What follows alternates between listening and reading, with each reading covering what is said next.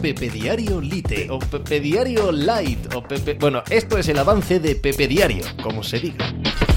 Hola, ¿qué tal? Hoy estamos a miércoles 25 de octubre del año 2023. Los Arizona Diamondbacks van a jugar las World Series de la MLB de béisbol frente a los Texas Rangers después de conseguir ayer una de las mayores sorpresas de la historia reciente del deporte y probablemente no hace falta que me ciña solo al béisbol, sino que mire a cualquier otro deporte, a cualquier otra competición.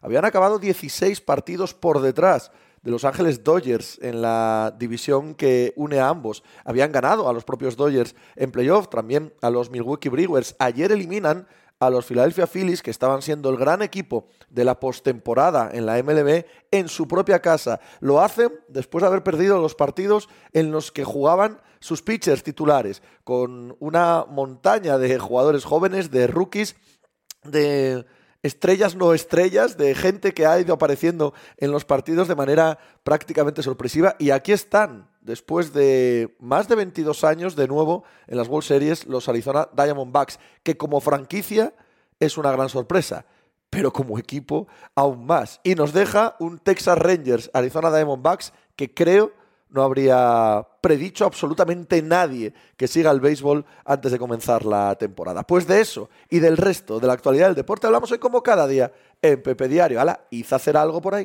Estás escuchando Pepe Diario.